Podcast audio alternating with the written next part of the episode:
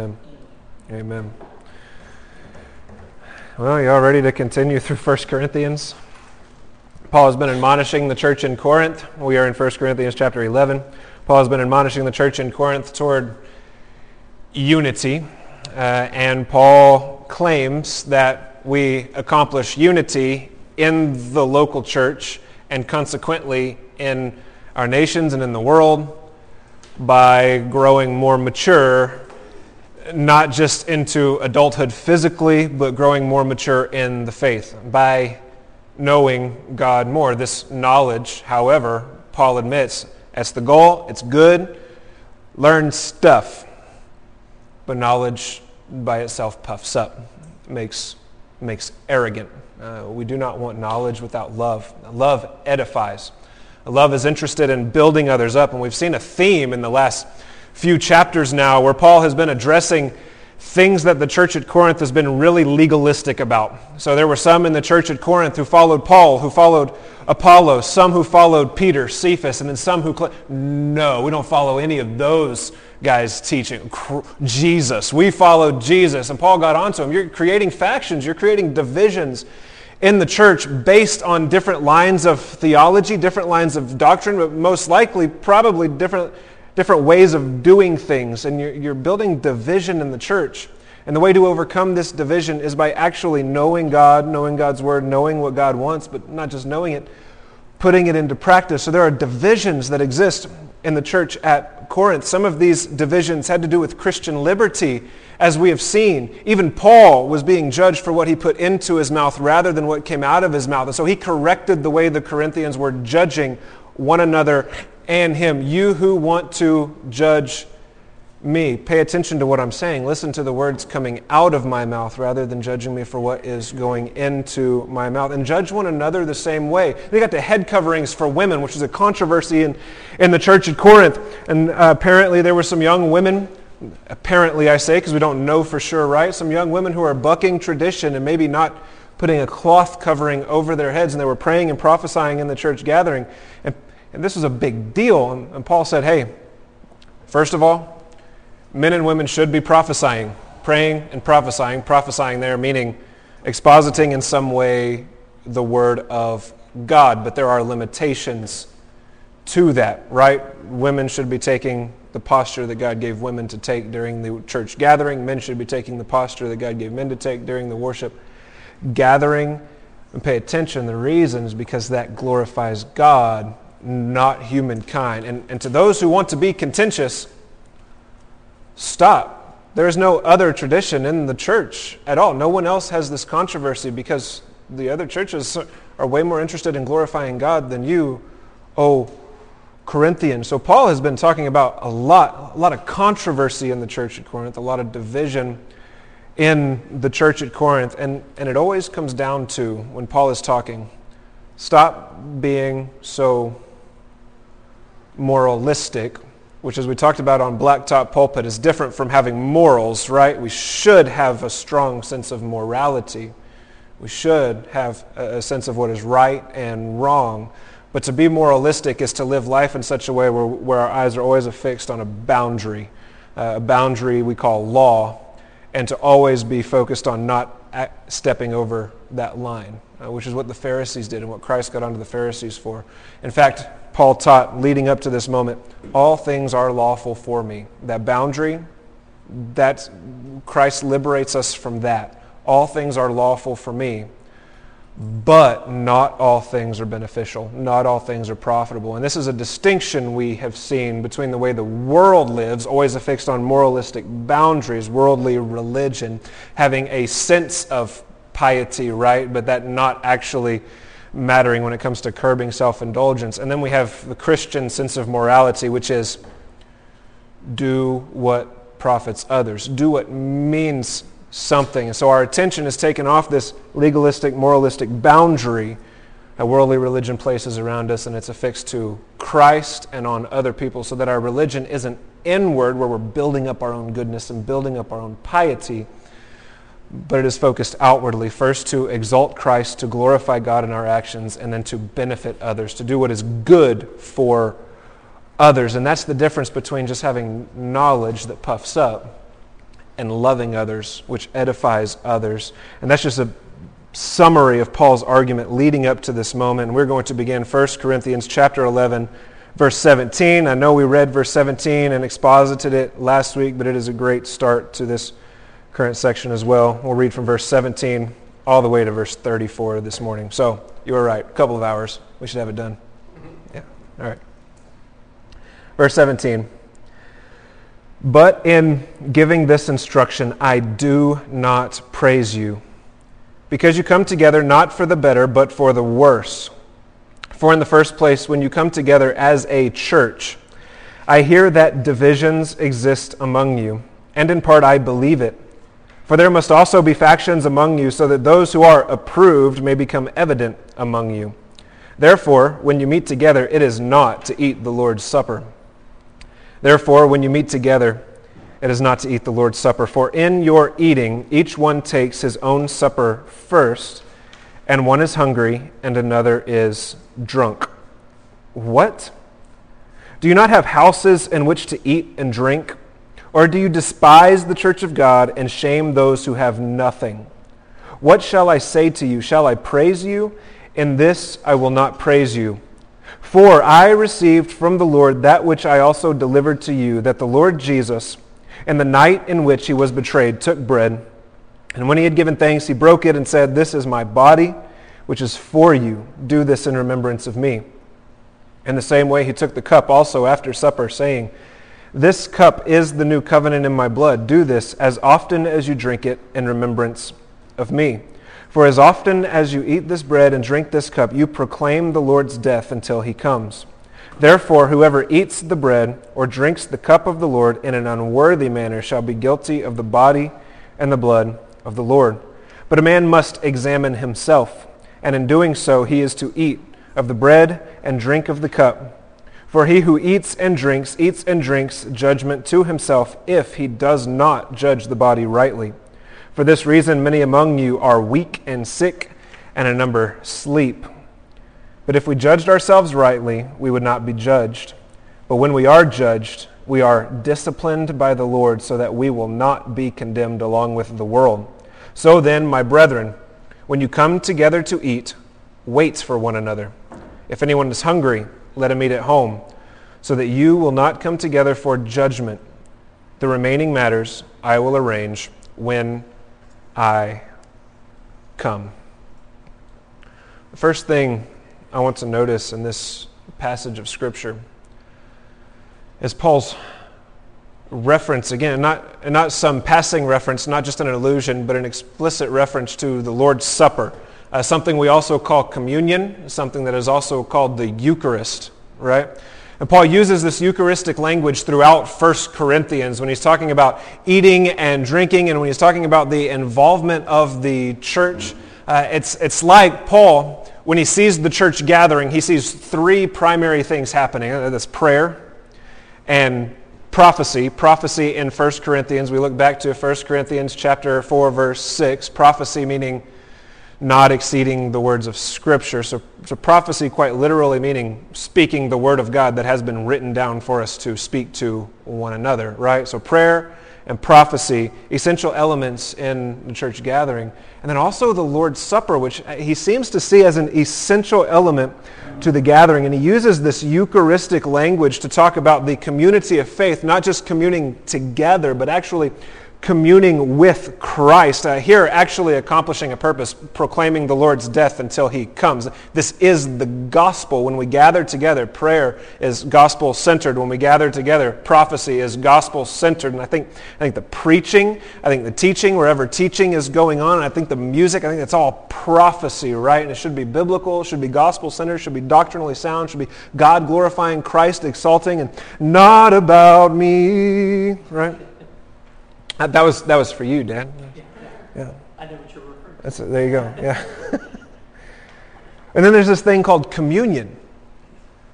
And the Corinthians seem to be practicing communion in a way, at least some of them, in a way that is very self glorifying and self exalting. So the first thing I want to notice is that it is possible for us to take religion, church, elements that God created good practices that he gave us that are good practices prayer and praise and preaching and teaching and the Lord's Supper. And I would dare say even things like, like baptism and community and fellowship. It's possible to take those things and to appropriate them for self glory rather than the glory of God. And I think such a tendency is an epidemic in modern day America, at least, if not around the world. And so again, we see that what Paul is writing to the church at Corinth is entirely relevant to us today. Let's begin walking through this passage, beginning in verse 17 and moving through verse by verse like we normally do. Verse 17, but in giving this instruction, instruction about head coverings, instruction about Christian liberty and not judging others according to our own consciences, but instead judging them justly according to the Word of God, according to what comes out rather than what goes in. I, in giving this instruction, I do not praise you because you come together not for the better, but for, for the worse. Listen, church family. When God's body gathers, when the church of Christ gathers, it is for the purpose of edification. If there is no edifying going on, then we, we meet for the, for the worse and not for the better. And I think I mentioned this last week when we, when we talked about verse 17, right at, right at the end of, of the last teaching unit. But if the church is gathering for the worse and not for the better, like the Corinthians were doing, do you think we're, we're doing anything positive for the gospel of Jesus Christ and the kingdom of Christ. Doubtless, Christ is using every church, otherwise, he wouldn't let it continue, right? Even those bad, unhealthy, terrible churches who are meeting for the worse rather than for the better. But he's, he's not using them positively, he's using them negatively, right? To show this is what you shouldn't become. As a, as a matter, uh, an example for healthy local churches. He's using them for the sanctification of his Christian nation, right? As we see those unhealthy churches and we interact with unsound doctrine and unsound practices and we weigh those and we measure those. If, if there were never any disagreement among the churches, we would probably never have to think about anything. We would probably uh, have not had to refine our doctrine throughout the centuries of Christianity, right? So, so God, God allows those controversies to exist. But Paul is saying here, those controversies should not exist within your church walls. There is a unity to strive for here. And when you come together, Corinthians, you come together not for the better, but for the, for the worse. Why do they come together for the, for the worse? Well, Paul explains not only do they have a, an unsound view of Christian liberty and an unsound view of head coverings for women and women prophesying and praying, but also in verse 18 we learn for or because, in the first place, when you come together as a church, I hear that divisions exist among you. Paul has already gotten at one type of division. Some of you follow Paul. Some of you follow Apollos. You're Apollosites. Some of you are Cephasites. You follow Peter. And some of you claim to follow Jesus. You're creating these divisions based on the, the, the teachings of people or the practices of people that, that probably don't actually contradict one another. You're just forcing them to contradict, right? So that you can argue Instead, we need to sit at the. So that's one type of division. We learned that in chapter 1. Now there's another type of division in the church at Corinth we are learning about. He says, In part, I believe it. In verse 19, for there must also be factions among you, so that those who are approved may become evident um, among you. And I want to warn us here with verse 19, because if we, if we pluck verse 19 out of context, it almost sounds like Paul is encouraging factions in the church. Almost sounds like he's encouraging people to be divisive. Uh, let's just pluck verse 19 from its context to see what it sounds like out of context for a moment. There must be factions among you. So that those who are approved may become evident among you. It almost seems like this is how God is sanctifying people in the church, right? Like God is causing division in the church so that there's disagreements within the local church so that people are fighting one another so, that so that those are, who are approved by God will rise to the top. That sounds very Christian, doesn't it? That sounds exactly like something God would do, doesn't it? I, I don't think so. Look at the wording here in verse 19. Remember, it follows verse 18. And for, there at the beginning, means that Paul's explaining verse 18. Right? This is, this is an explanation of verse 18, which is an explanation of verse 17. For there must, there, it's more like there, there must be factions among you. There, I heard about this. In part, I believe it. There must be something going on there. There must be some, some factions developing among you.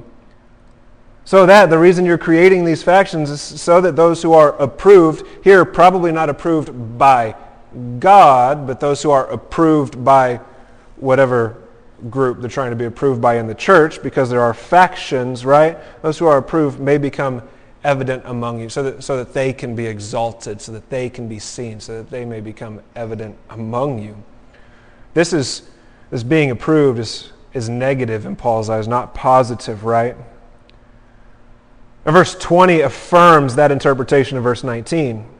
Therefore, when you meet together, it is not to eat the Lord's Supper. You would expect if verse 19 meant there are factions in the church so that some people are being sanctified and, and they're becoming evident as people who are sanctified and approved by God. You would expect verse 20 to say, Therefore, when you meet together, those are the ones eating the Lord's Supper.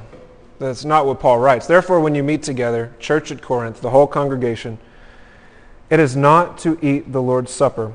There is an expectation here. Paul's assumption is that every time the church gathers, the church is observing the Lord's Supper, communion, the, the Eucharist. But just because the church at Corinth says, hey, this is what we're doing, this is what we're practicing, this is how we're doing it, doesn't make it real. See, see, they're doing something that they refer to as the Lord's Supper. And probably because they believe what Paul taught them, and philosophically they're confessing what Paul taught them, the traditions that Paul brought them, which were just the scriptures, right? In Corinthians so far, Paul has already said, I resolve to preach nothing but Christ and Christ crucified and I'm applying these things figuratively to myself so that you may learn not to exceed Scripture. So Paul doesn't exceed Scripture when he's giving people tradition. In fact, the tradition he's talking about is Scripture in these passages. And so they're confessing that philosophically, but then in their practice, it's, it's not quite coming out. It's like the, like the cage stage Calvinist who says, doctrines of grace all the way, doctrines of grace, but then there's no grace as he interacts with other people. That's the sort of thing Paul is getting at here. Doctrinally sound, confessionally, but then in practice, it just there's a disconnect. There's a disconnect between, between the, the mind and the heart. And so Paul says, You think you're observing the Lord's Supper? No, when you come together, you're not actually observing the Lord's Supper. This must have been staggering for the congregants to hear as it was being read before them. What do you mean we're not, we're not, we're not eating the Lord's Supper? Here we are. We have our communion plates out. We're passing, we're passing the wine. We got the bread. We're, we're observing the Lord's Supper. And Paul just says, no. No, you are not. And then he explains himself again, for or because. This is, this is why you are not eating the Lord's Supper. For in your eating, each one takes his own supper first. Is a me first attitude. Me above all. I am going to have communion. And I am going to have a place of honor at the communion table above everyone else. I, want to be evident. I want to be seen. I want to be the one who is approved. Me first. One is hungry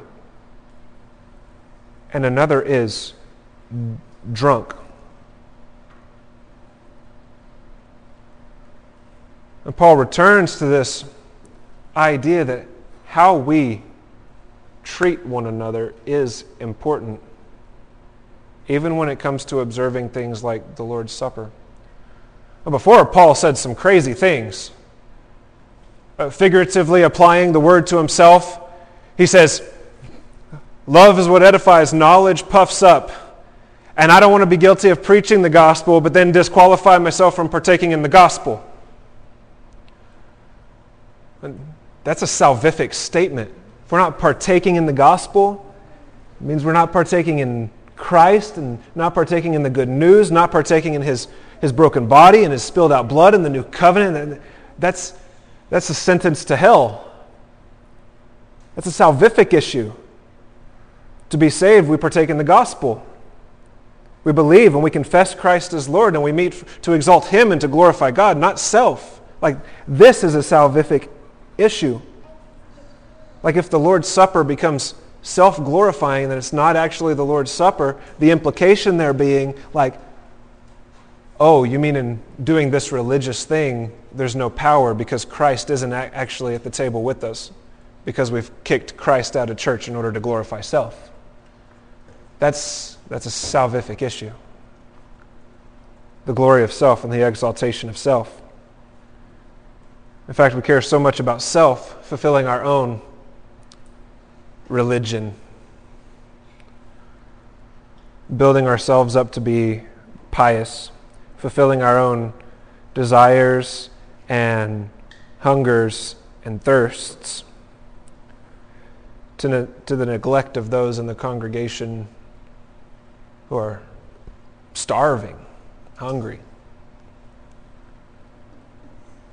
All of a sudden, our religion, by which we build ourselves up and make ourselves seem pious and important, all of a sudden, that's the thing that damns us. Because we've got someone in the midst of the congregation who is actually in need, and we're so busy building ourselves up that we neglect those who are actually in need. So, all this talk about communion, we need to understand this. Christ desires not for us to just stop practicing religion, right? Christ was religion. He went to synagogue. He was a Jew. He kept the law. He kept the ceremonies. Okay? Kept the festivals. But Christ desires in our practice of religion that we care for others. What was it that James wrote? Do you remember? Religion that is undefiled before God is this that you that you what? Care for orphans. Visit widows in their time of need. A religion that is undefiled before God works out. We don't, we don't work to gain salvation, but salvation works out, right? This is what Paul desperately wants the Corinthians to understand. He's talking about the Lord's Supper. One is hungry and another is drunk. I love the next word. What? like, what? Not even, uh, just quote Paul from a previous passage in 1 Corinthians, right? Not even not even the unbelievers act like that. Like even they take care of people. Not even the unbelievers act like what? Do you, do you not have houses in which to eat and drink? Now this is interesting. Paul has already said, lest we think that Paul is going to contradict himself here, he's already said, in line with Jesus in Matthew chapter 15, verse 11, it's not what goes, goes into the mouth that defiles a person, it's what comes out, which is damning, right? And so Paul here doesn't condemn them because they're eating and, and drinking, which is what we do during communion, right? He's not condemning them for doing that.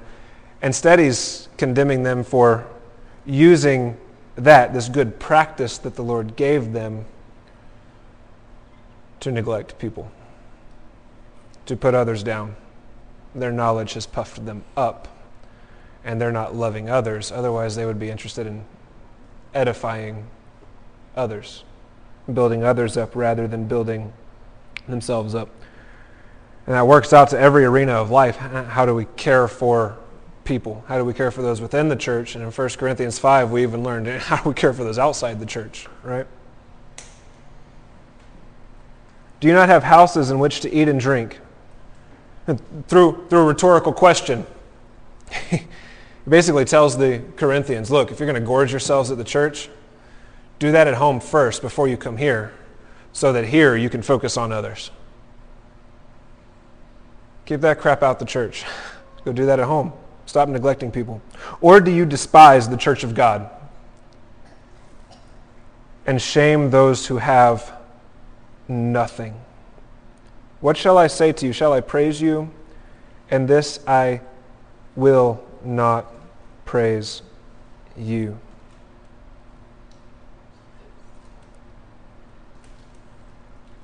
So before we get into verse 23, and people normally start at verse 23 and expound on the Lord's Supper and what it is, but this sets the perfect context for verses 23 and following, right?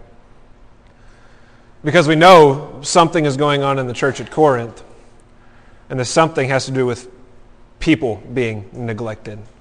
And that's the primary focus here. And the, Lord's Supper is the illustration Paul is using. The Lord's Supper is, uh, Chloe's people probably asked Paul about this in the letter that they sent. I think it was Chloe's people who sent the letter to Paul preceding his response here, 1 Corinthians, right? So they're asking him about the Lord's Supper and the practice of the Lord's Supper. And this is his reply, and, and he's using it to, to teach them not to neglect others. So whatever we're about to read in verses 23 and following, see the first word in verse 23, for, because it means Paul is, he's, he's continuing to explain. This is a continuation. It doesn't start at verse 23. Whatever Paul is about to expound on, whatever he's about to explain, has to do with people being neglected within the community of faith, people not being edified in the community of, of faith. Look at verse 23 with me. For I received from the Lord that which I also delivered to you. He's talking about this tradition, this teaching, right? Expository, not exceeding what is written, Christ and Christ crucified. For I received from the Lord that which I also delivered to you. That the Lord Jesus, in the night in which he was betrayed, took bread, and when he had given thanks, he broke it and said, This is my body. Again, not in a transsubstantive sense, right? He's using that language, meaning that this, this bread represents his body, which is for you. Do this in remembrance of me. What do you recognize about, about that? The purpose for which we take the, the broken bread. When we take the broken bread, we partake in, in the bread, which is symbolically broken from one loaf, right?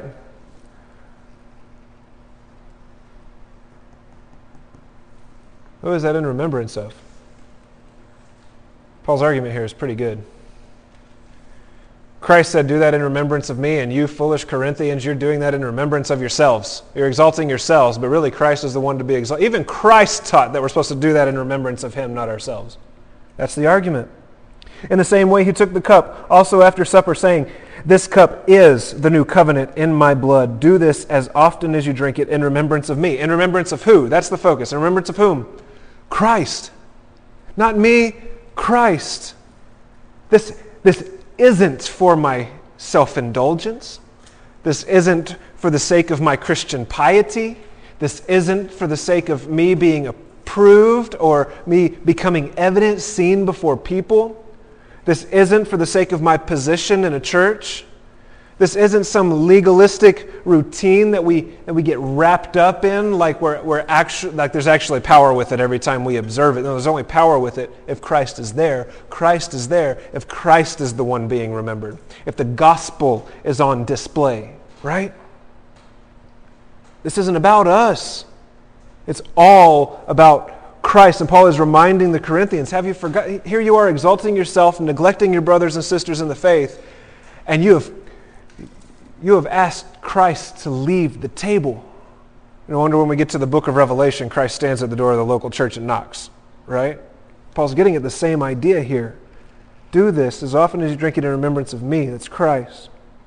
Verse 26 For as often as you eat this bread and drink this cup, you proclaim the Lord's death until he comes. This is another explanation. This is an explanation of the Lord's teaching that has come through Paul. For because as often as you eat this bread and drink this cup, you proclaim the Lord's death until he comes. What are you proclaiming?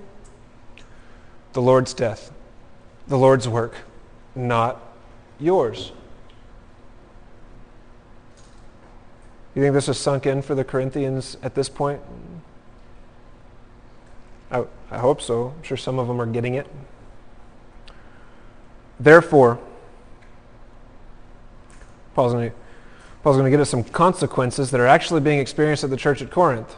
Right? Therefore, whoever eats the bread or drinks the cup of the Lord in an unworthy manner shall be guilty of the body and blood of the Lord.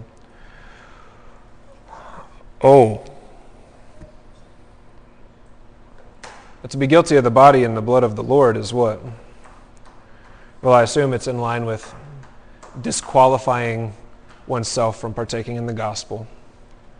I assume it's in line with no longer having communion with Christ, invalidating the practice of the Lord's Supper, the practice of communion. It's the same idea Paul is getting at here. But what does it mean to eat the bread and drink the cup of the Lord in an unworthy manner? It's interesting wording, right? And I've heard guys go all over the place with this. Of course, every time you're sitting in church, almost, and every time communion is served by the church elders or the pastors or the, or the deacons or some combination thereof, people often go to 1 Corinthians chapter 11. And sometimes it almost sounds like if there is any unrepentant sin in our lives whatsoever, we eat and drink condemnation on ourselves. Right? Now that's that's scary. That's a burden I can't bear. Because I am pretty confident there's sin in my life. And I haven't had a chance to repent of it because I don't know about it. It's the same struggle Martin Luther had when he was in the Augustinian order, right? Going to confession every day, these long confessions like oh, here's what I've done wrong, and I don't even know how to repent for the stuff that I don't even I don't even know about. It's probably still in my life that God hasn't revealed yet, and it became so burdensome to him until he stumbled across you know that verse in Romans 1, 16 and 17. But that would be unbearable. And I think people sometimes take this verse out of context too. What does it mean to eat and to drink in an unworthy manner. Well, what has Paul gotten at in the context of this passage leading up to this point? The neglect of others, the exaltation of self. If you are practicing this religious act in order to glorify yourself, in order to exalt yourself, to the neglect of your brothers and sisters, to the neglect of the glory of God, to the neglect of the exaltation of Jesus Christ, you are guilty of the body and blood of Christ. And like everything else in 1 Corinthians, this is one of the evidences we receive in 1 Corinthians of our, of our either genuine salvation or false conversion. I think Paul wants the believers in Corinth to know if they've been falsely converted or if their faith is genuine, right? If it has been placed in them by God, if they have the Holy Spirit, if they are actually in Christ. I think he wants them to know this. It's kind of important for us to know. So he gives some more evidence here. Like if, if you're producing such fruit that you're participating in religion for any kind of selfish gain, you probably stand condemned before God. You're probably guilty of the body and blood of Christ. This is what it means to, to eat and drink in an unworthy manner. In a way that is filled with knowledge but not love, in a way that is puffed up and arrogant rather than edifying.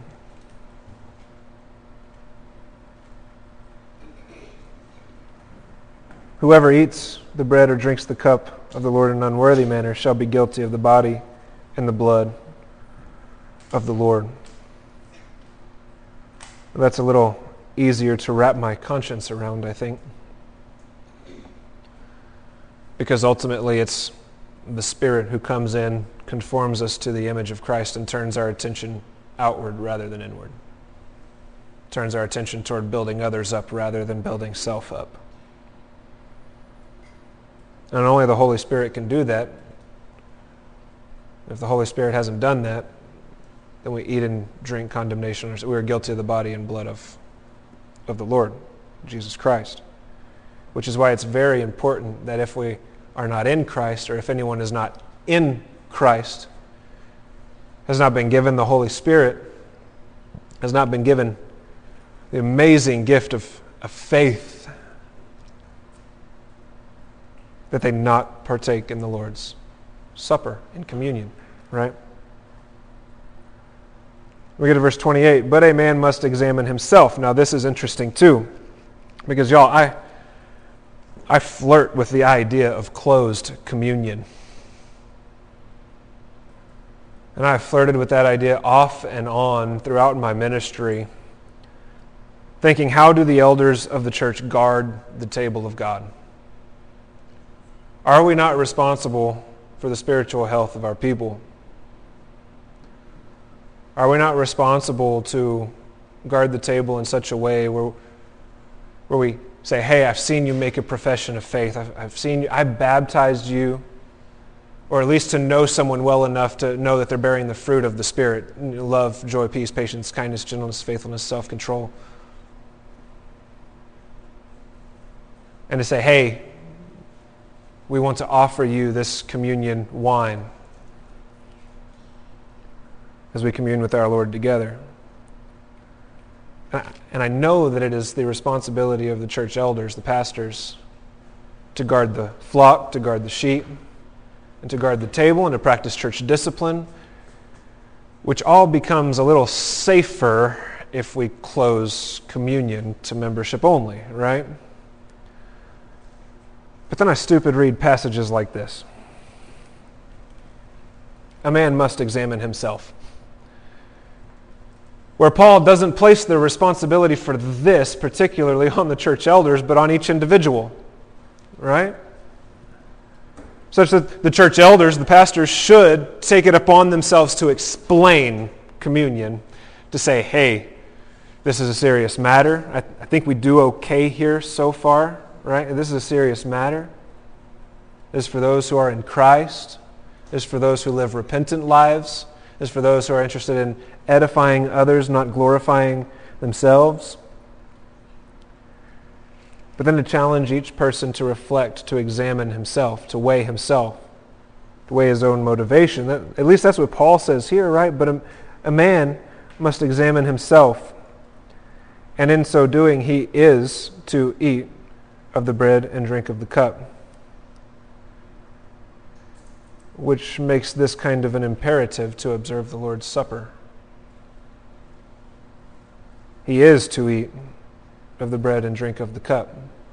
So it's not like we can just say, ah, just to be safe, I'm not going to take communion. You know, it's not even an option because Paul says, do it. Do so examining yourself. If you are in the Lord, do so examining yourself. Make sure your motivation is right. Make sure your heart's straight. Make sure you're interested in edifying others, not condemning or lording your authority or spirituality or piousness over other people, and certainly not exalting your own hunger, your own lusts, your own thirsts. In examining himself, weighing himself, checking his motivation, knowing his body, having self-control, having his body in submission to him, and in so doing he is to eat of the bread and drink of the cup. So it's not something we do lightly. That's why we do have a time before we observe communion to reflect and check our motivations. Verse 29, for he who eats and drinks, eats and drinks judgment, some translations say condemnation there, to himself, if he does not judge the body rightly. Now, I have no doubt that some of this has to do with not abusing the good gifts that the Lord gives, right? Not using the Lord's Supper as an excuse for drunkenness. Not giving ourselves over to those things which God gives that are, that are, that are good. People give themselves over to food. And people give themselves over to alcohol, having no control over their bodies. And people, they give themselves over to a whole array of things, including video games and TV and laziness and workaholism. People give themselves over to immaturity because it's just way easier to remain a child, not grow up. Right? Adulting's too hard.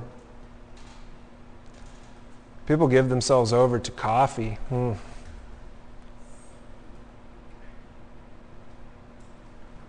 People give themselves over to the ability to form an opinion about any array of political phenomena.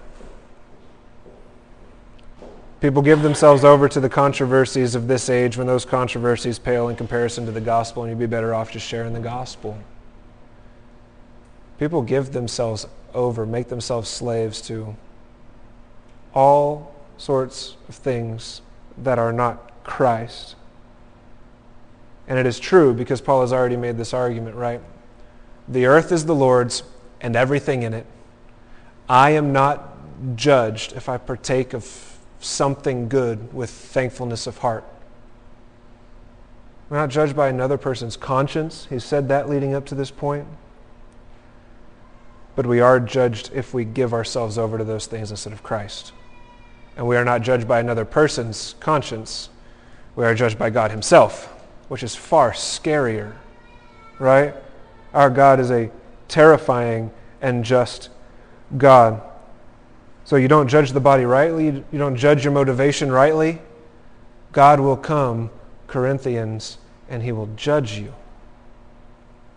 I don't think condemnation there is a great word. I think it should be judgment. I think it should be judgment because of what follows. Paul says, For this reason, many among you are weak and sick and a number sleep. Now you could be weak and sick and die because you're constantly getting drunk. Okay, that could happen. But we look on, verse 31. But if we judged ourselves rightly, we would not be judged. So Paul actually designates this as divine judgment, like this weakness and this sickness and this sleeping, which is a euphemism for death. Okay? Some have died. He actually designates that as judgment, divine judgment from God. Like, if you're just selfish, if you're just practicing religion to exalt yourself, you will be weak and you will be sick. In fact, this is why some of you are weak and sick. And some have died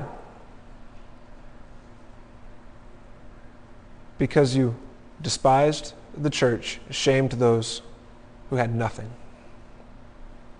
Remember, this is about how we, how we treat others. That's what's in focus here.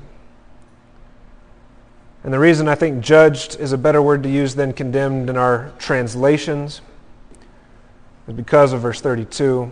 But when you are judged, when we are judged, we are disciplined.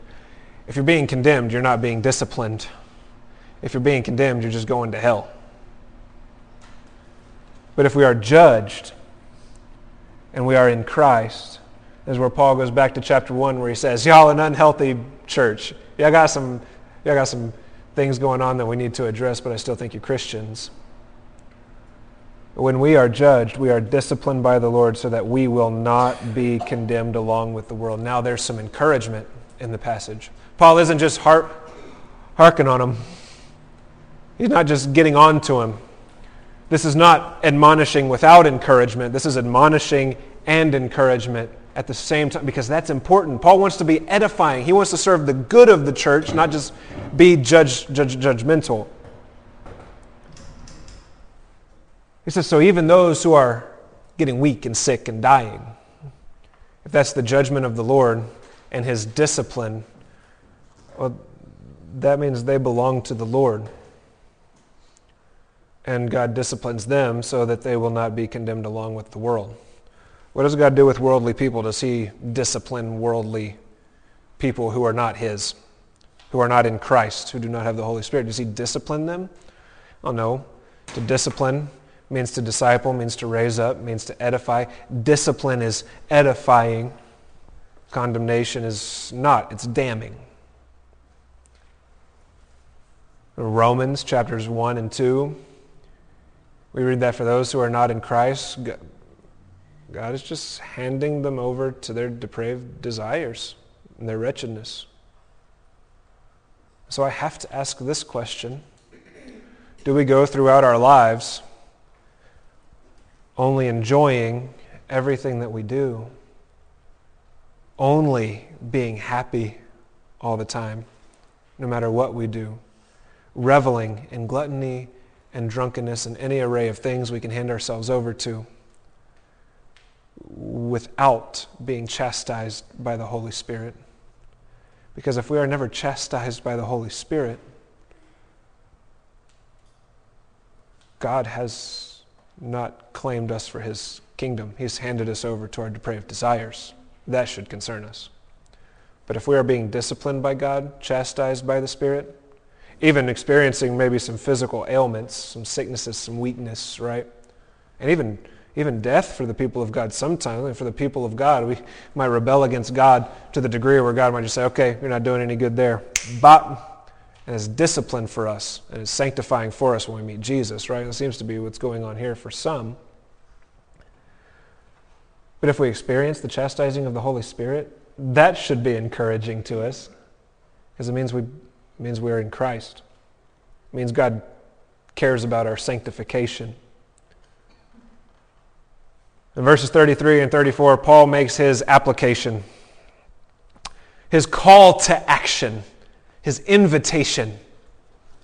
Should we play music and have an invitation this morning?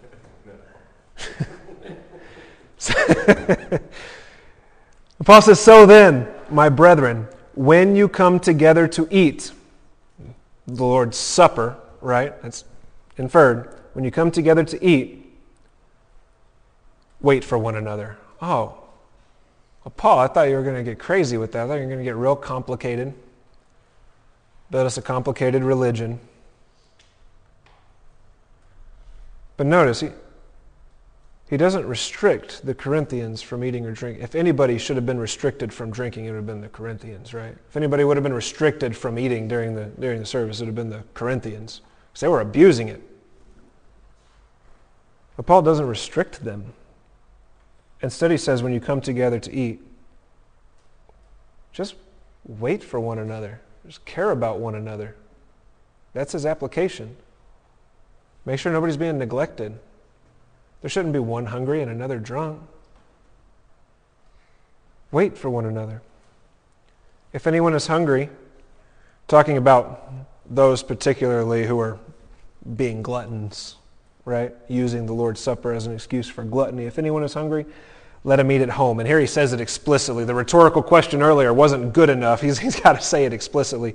Do that at home. Eat at home so that you will not come together for judgment, so that you will not be tempted to jump in front of others in line, to belittle others so that you can get your fill, so that you can satisfy you yourself, so that you can actually think about edifying others, right? So that you will not come together for judgment, then he says the remaining matters. Apparently, there's a lot more Paul has to say about communion. And this isn't all matters because we still have five chapters left in which Paul addresses other matters. but concerning communion, in this arena, Paul says the remaining matters I will arrange when I come. When I get there, we're going to talk about more than this, but you need to know this now. Wish I had a recording of that following conversation. And brothers and sisters, when we come together, I hope it is for the purpose of eating the Lord's Supper, not just practicing religion, not belittling others, but loving others, both within and without the proverbial walls of the church. Let us be interested in godly religion, not religion that is self seeking, not religion that is puffed up arrogant, filled with only knowledge without love. Let us be interested in edifying everyone, everyone who comes to join us. Because if Christ calls someone,